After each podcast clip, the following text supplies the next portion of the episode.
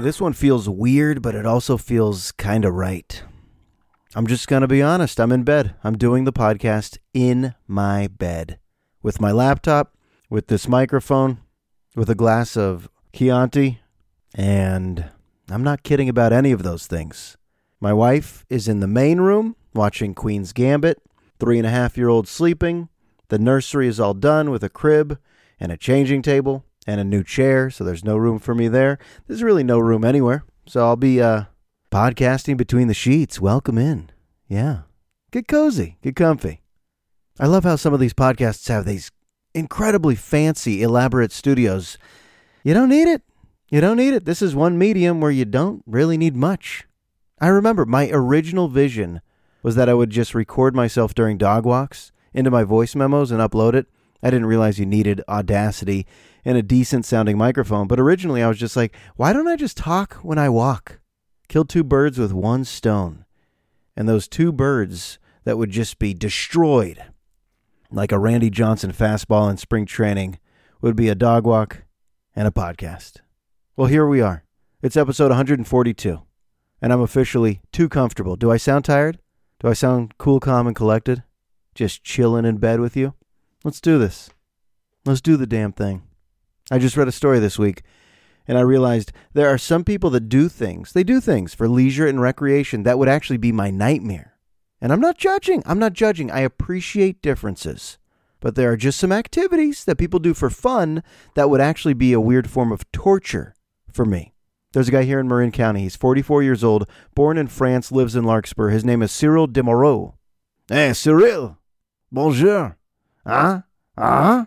Cyril is a kayaker. He's a, how do you say, oh, je travaille bien, kayaker, and is uh, attempting to, uh, this guy is attempting a solo kayaking mission from Marin County to Hawaii. Folks, that is 2,400 nautical miles, and it's going to take him about 60 to 70 days to complete. You know, he's doing this for fun. So here's an avid kayaker. I understand some people enjoy kayaking, but he wants to leave the coast of Marin County and then just kayak for 70 fucking days to Hawaii. And his kayak has a six foot cabin to sleep in. It's an $80,000 kayak. And the guy is five foot 10. So, like I said, some people do things for fun that actually sound like a form of torture. He's five foot 10. The sleeping cabin is six feet.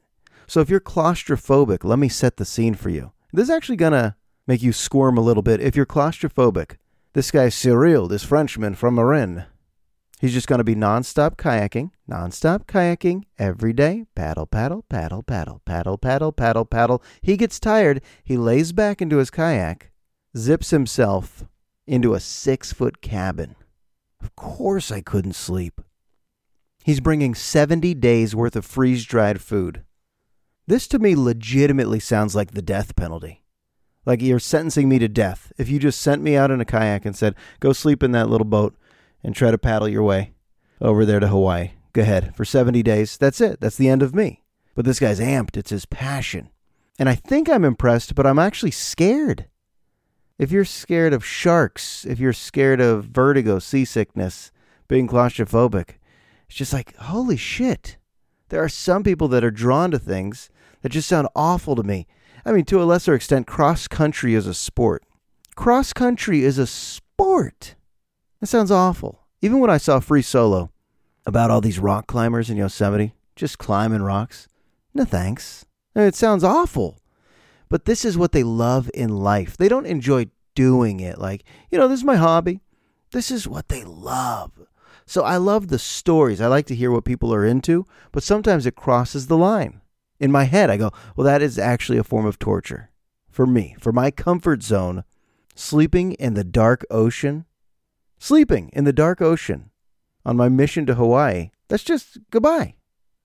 It's death. These guys that go rock climbing without ropes, they just start climbing. That's death, right? In cross country. Someone explain to me. What's the fun? I go on a run for what? Two, three miles, I'm done. 24 miles through the woods competing. I have a student who's like a really good cross country runner. And I asked him, What do you like about it? And he said, I don't know. I was like, the conversation's over. You had a chance to sell me. So you're on the cross country team? Yeah. You like it? Uh, yeah. What do you like about it? I don't know. Okay.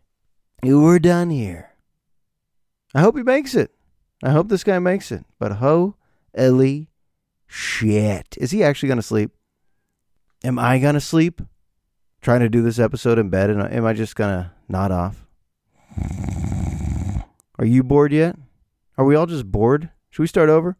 In three, two, one. Hey, it's episode 142, I think. Let me check my phone. Yeah, 142. I think I'll start over. I'll tell you, I'm coming to you live from my state of the art studio with my producer, Hal, who's on his break right now, but Hal will be back in a moment to bring you all the bells and whistles to make it sound like a magical experience. Magic. All right, I think I'm in year seven of teaching, and there's one thing that doesn't stop, and that's the debate. How do you grade them? How do you assess these kids? It's really an ongoing debate where everybody has an opinion and they're always trying to advance the system. But there's a reason you can't advance the system away from A's, B's, C's, D's, F's. A's, B's, C's, D's, F's. We all grow up into this system and just feel like, eh, it's normal. That's what school is. It's these letters that we aspire to attain. It's these numerical values. It's these grade point averages. And they tell us what the ceiling is, and we aspire for that. Then we put together a transcript, and that's how they matriculate us through the school systems. Okay. And a lot of us don't even question it. But I feel like nowadays, there's more people who look at societal norms and go, wait, why? Wait, just why is it like this? So in my teaching career, at least there's an attempt nowadays to modernize a very antiquated system. And we, we have so many of these students with tunnel vision. Not so much the enjoyment of the learning experience, stimulate your minds, gain that knowledge and wisdom. No, instead it's just, hey, how do I get that A? What do I got to do today? Like they're on a game show to survive each class. What do I have to do to just get to that bell with an A? Honestly, I actually ask my students if I just gave you all A's at the beginning of the year, would you remain motivated throughout the year? And they're all honest. Hell no. Maybe one kid would say, Yeah, I guess I'll stay motivated. But if you promise them the A on day one, say, No matter what you ace this class, then you lose them. So you do have to dangle this carrot. You dangle the carrot. And what's the goal of grading? Well, it's supposed to be you improve their learning, that you actually inform them of how they're learning and you inform yourself as the teacher of the areas to address, the areas to improve. So you're supposed to examine their work and provide feedback that's going to help them develop, that's going to help them grow. Sounds great. But if grading is this idea to measure individual student learning, when do you start shoving letters into their face? You're at a B minus right now, and to get that up, you got to get that into the 85, 88% range. To squeeze you up to a 90, we're going to have to sprinkle in some participation points. And we're just talking about points and we're talking about percentages and we're talking about numbers and we're talking about points and we're talking about percentages and we're talking about numbers. And what's the origin? All right, I looked this up. These grades are not an ancient system. They weren't even widespread until the 1940s. Even in the 70s, here's your stat of the night. Even in the 70s, the early 70s, only 67% of primary and secondary schools in the U.S. were even using letter grades.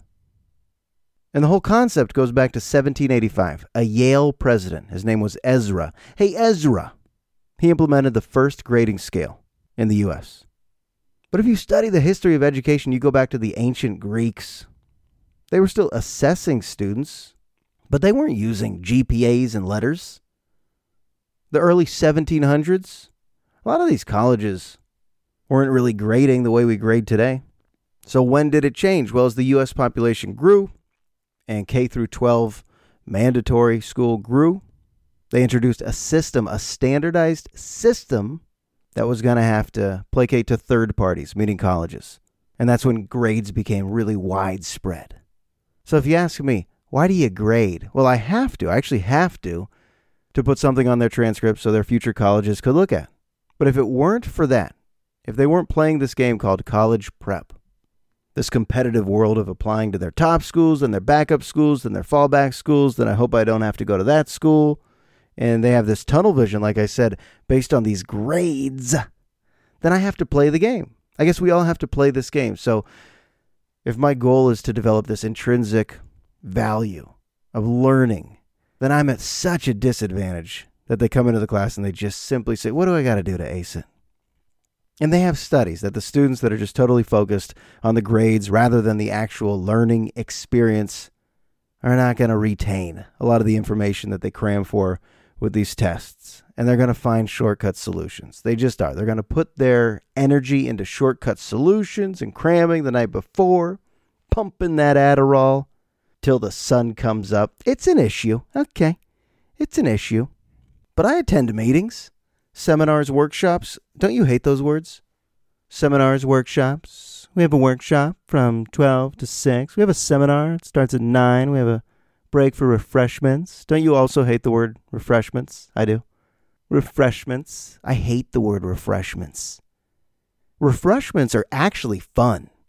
Like brownies, chocolate chip cookies. What are you picturing? String cheese, juice boxes, Capri Sun. But when I just say the word refreshments, it sounds like someone's just going to slap cold water on your face and put some hand sanitizer in your palms. There's your refreshments. Nah. Let's call it snacks. What am I talking about? Where was I? God! I need a teleprompter. I felt like I was going somewhere. Oh, yeah. All these workshops, seminars, meetings about how to grade them, how to grade them, how to assess them. And it's always changing. Well, on a personal level, some of the brightest and sharpest kids I've ever taught get F's. Maybe it's a big old middle finger to their parents. Maybe it's to the system. Maybe they have no aspirations for college because they can't afford it, or they just simply don't like the classroom, the idea of being stuck in a desk. But for the kids that are soaking up the information, they're actually succeeding. If they're learning the content, but just not handing in assignments, or maybe they have attendance issues, but at the end of the year, they successfully learned the content. It's weird to think that those kids get F's. Are they rare? Maybe. I don't know. But some of the memorable students I've had, I just ask them, why aren't you turning anything in? You're clearly intelligent. You clearly participate and listen to what's going on in here. You've proven to me you're smart. And they just go, ah, you know, it's not for me. So some people do become disillusioned with the whole game. And I think we all know some people that maybe aren't the brightest lights, but get straight A's because they know how to play this game. I'm not anti grade. Grades could be very useful. Actually, let me take that back. I'm not anti assessment, assessing students and letting them know, hey, here's an area you got to improve, and here's what you're mastering, here's what you're good at, and here's what you got to work on. Of course, we have to do that. I'm all for that. But to the point of creating a purely competitive environment where they just feel the pressure of letters A, B, C, D. And from my whole experience as a student, I just felt like that was normal. Like there's some things where we just don't question because you go, okay, I guess this is what I'm doing from age 5 to 18. Getting report cards, getting progress reports, and answering that classic question from adults Hey, where do you want to go to college? And what do most kids know? What do most kids know? Nothing. Where do you want to go to college? Um, I just watched the March Madness tournament, and I guess Marquette has a good incoming class. So Marquette. Oh, okay. Do you know where that is? No, but their center seems to be a beast in the paint. Okay, I don't know any colleges outside of sports. When I was a kid, and I don't even realize what's prestigious and why. Like there are definitely parents out there that would be disappointed if their kids went to Cal State Stanislaus versus Stanford, Harvard, Princeton, Dartmouth, Yale. But that kid at Cal State Stanislaus could still have one of the greatest learning experiences. Experiences. Outside of the sexism and the slavery, shouldn't we just go back to what the ancient Greeks were doing? I mean, come on. And weren't they entirely butt naked when we talk about our ancient Greeks as a reference point? What do you picture when I say the ancient Greeks? The Parthenon? Just a bunch of dicks swinging around town a bunch of nudity. What do you picture? Statues. When I say the ancient Greeks, we refer to them constantly. Well, the ancient Greeks would have uh, greatly appreciated some of the advancements we're seeing in arithmetic, and uh, the ancient Greeks would have really understood the plumbing system that uh, we've implemented here. That in advance, the ancient Greeks would really. Am Am I sleeping yet? Are you sleeping yet? Welcome to the sleeper. Episode 142. Stay with me. It's going to heat up. It really will. It really will heat up. Although in pyramid journalism, they tell you grab their attention immediately. Most important stuff at the beginning. Most scintillating stuff at the beginning. I'm not doing that, am I? I'm getting there, though. You got to stay with me. You got to be patient on this podcast today. You know, sometimes I like to kick in the door. Like with my wife, sometimes I just come home and say, honey, for a million dollars, would you never eat hot food again? Think about it. I'll just give you a million dollars cold cash right now, untaxed, in a duffel bag, just a cash prize of $1 million if you agree to never eat hot food again. And my wife said, Yeah, of course. A lot of questions like that. Okay, that's how I almost started this podcast, but I thought, too dumb. You got to talk about the kayaker. And here you are listening to the kayaker who's probably going to get eaten by a shark 20 feet into his journey. Everybody's still going to be celebrating. All right, Cyril, you got this. Au revoir, Cyril. Voulez-vous chanter avec moi, Cyril? And then just Dun it. Dun it. Is that a successful movie score where I just say dun it, it, and you know I'm talking about Jaws? All right, buddy. I'm on Twitter. I am. I feel insane because I know I don't like it, yet I keep going back to it as if it's my number one news source. I never expected to be addicted to news. What am I just refreshing the timeline for? I need more news. I need more news. I need more scores. I need more celebrity gossip. I need more insightful takes, hot takes. What do I need Twitter for? I mean, I've weaned off quite a bit, but I'm on it. And I'm reading Seth Rogen's book. Just finished Seth Rogen's new book called Yearbook, and it's so funny. There's some heart in it, but there was actually one serious chapter and he starts talking about white supremacists and how they use Twitter freely. I didn't even know the name of the CEO at Twitter. It's Jack Dorsey. Why do I bring it up? Seth Rogen goes after Jack Dorsey for just turning his head, turning a blind eye to what this platform has become. I mean, Twitter, in a weird way, is historic. It's actually changed the world. It's given voices to so many people that have done destructive things so many toxic people have been able to get their message out through Twitter. And I know there's other avenues, I know there's other social media sites, but what Seth Rogen was saying was actually enlightening. So you see the blue check mark. I guess for celebrities or anybody who's noteworthy enough to get enough followers. I don't really know about the blue check mark, but you see it.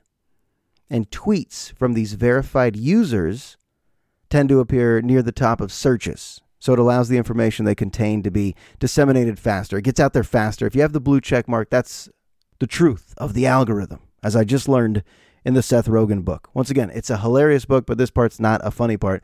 It's just a wait, what part?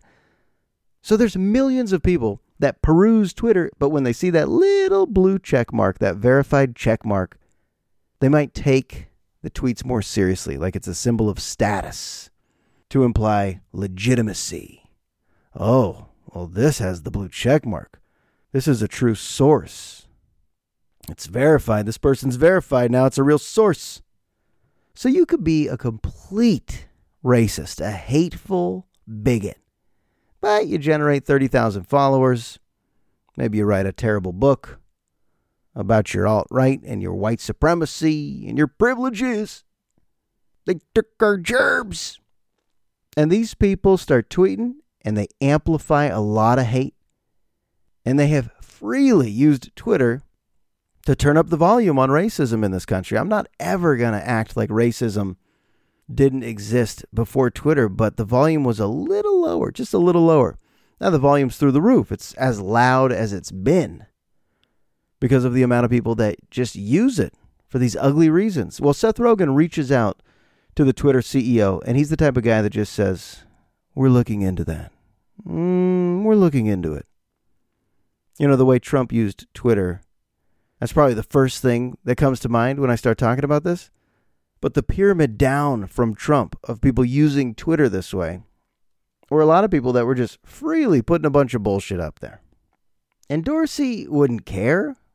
Why would he care? His goal is to make money, and that's it. But Seth Rogen was tweeting at him saying, You don't give a shit, do you? And people are being killed. You're dividing the nation further And the guy said, Jack Dorsey says, well, we're just putting a mirror up to the nation. That's an interesting theory. Is this just putting a mirror up to what was already there? Or is this platform creating a new style of discourse that people have gotten used to and feel like, you know what? I might be gentle on the streets, but when I log on to Twitter, oh, I'm going to go after somebody. I do think it has sparked a lot of trolls to go harder in the paint than they would have ever gone in society. I think it brings the absolute fucking worst out of some people. Worst. And they feel like, you know what? I'm playing the Twitter game. I'm on Twitter almost like they're detached from their own reality. And that's why I got to get out. Because it's up to me. I mean, am I that powerless where I can't stop scrolling through all this bullshit? All I have to do is not go there, keep the phone in my pocket and not go there. And then my day feels a little lighter, maybe more joyful. That's weird that I even choose to go to this. I mean, there are a few laughs, sure. There are some people that could actually debate me on this and talk about the value of Twitter. So I'm always open to the other side, the other perspectives. But white supremacy has loved Twitter.